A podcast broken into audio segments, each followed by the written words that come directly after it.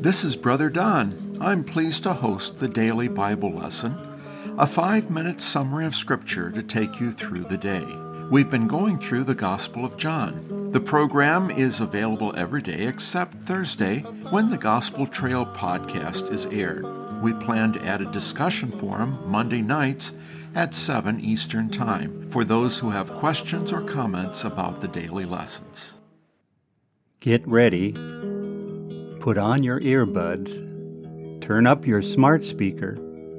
Next up is Brother Don's Daily Bible Lesson, found exclusively on the Gospel Trail.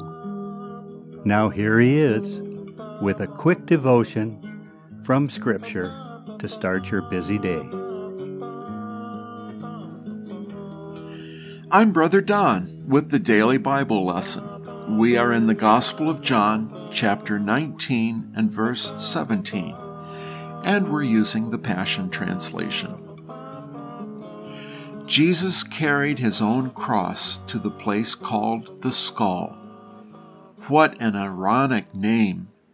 He was nailed to the cross between two others, and in three languages the sign over the cross read, Jesus of Nazareth, the King of the Jews. And today that sign is in every language of the world.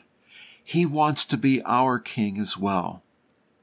But in the language of the common people of that day, Aramaic, the first letter of each word of the original four words stood out. Y H W H.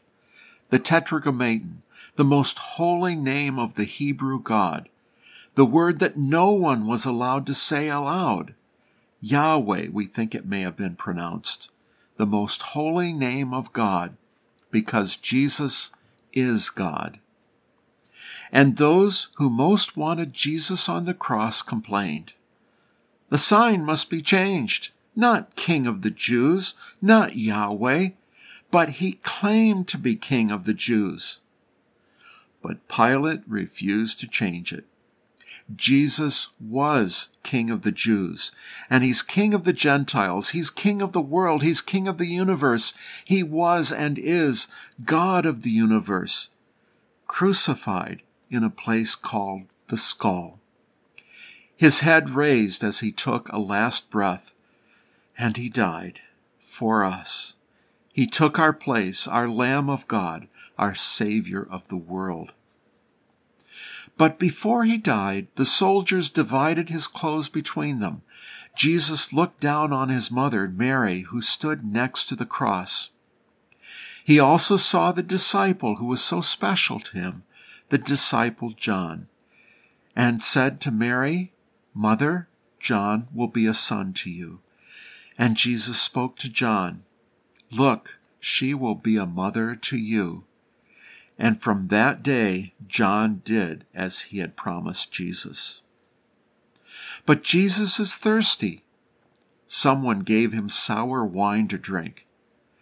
And then our Savior said, It is finished. He bowed his head and surrendered himself to God. The Jewish leaders did not want him to remain on the cross until the next day, a day of preparation for the Sabbath, so they asked Pilate's permission to break the bones of those crucified to hasten their deaths. But when they examined Jesus, they found he had already died, so they did not break his legs. But one of the soldiers took a spear and pierced Jesus in his side and this action fulfilled the prophecies of Scripture. None of his bones will be broken, and they will gaze on the one they have pierced. Psalm 34:20 and Zechariah 12:10. Joseph of Arimathea, a secret disciple of Jesus, asked to remove his body, which Pilate permitted. Then Nicodemus, yes, that Nicodemus, joined him to carry spices to the cross. They wrapped the body of Jesus in linen that had the embalming spices and took him to a near a nearby tomb, a new tomb. It was near a garden, a garden possibly similar to the Garden of Eden, where death came upon the human race.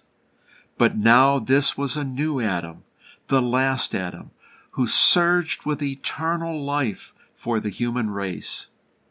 At last there was life in that garden tomb, a life available to everyone who asks for it. And you can ask for it today.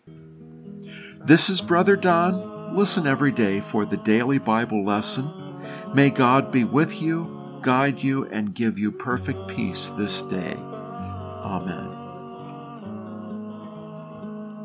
The Gospel Trail Live, Thursdays at 1 p.m. Central Time. Join us at 720 820 1290 or at our website, Meeting Room at pgn.church. Our podcast hosts can be reached at 218 461 0164 please text or say your joys and concerns, and we'll get back to you or even air them on our next podcast. Until we meet again, blessings to you and the church that meets at your house.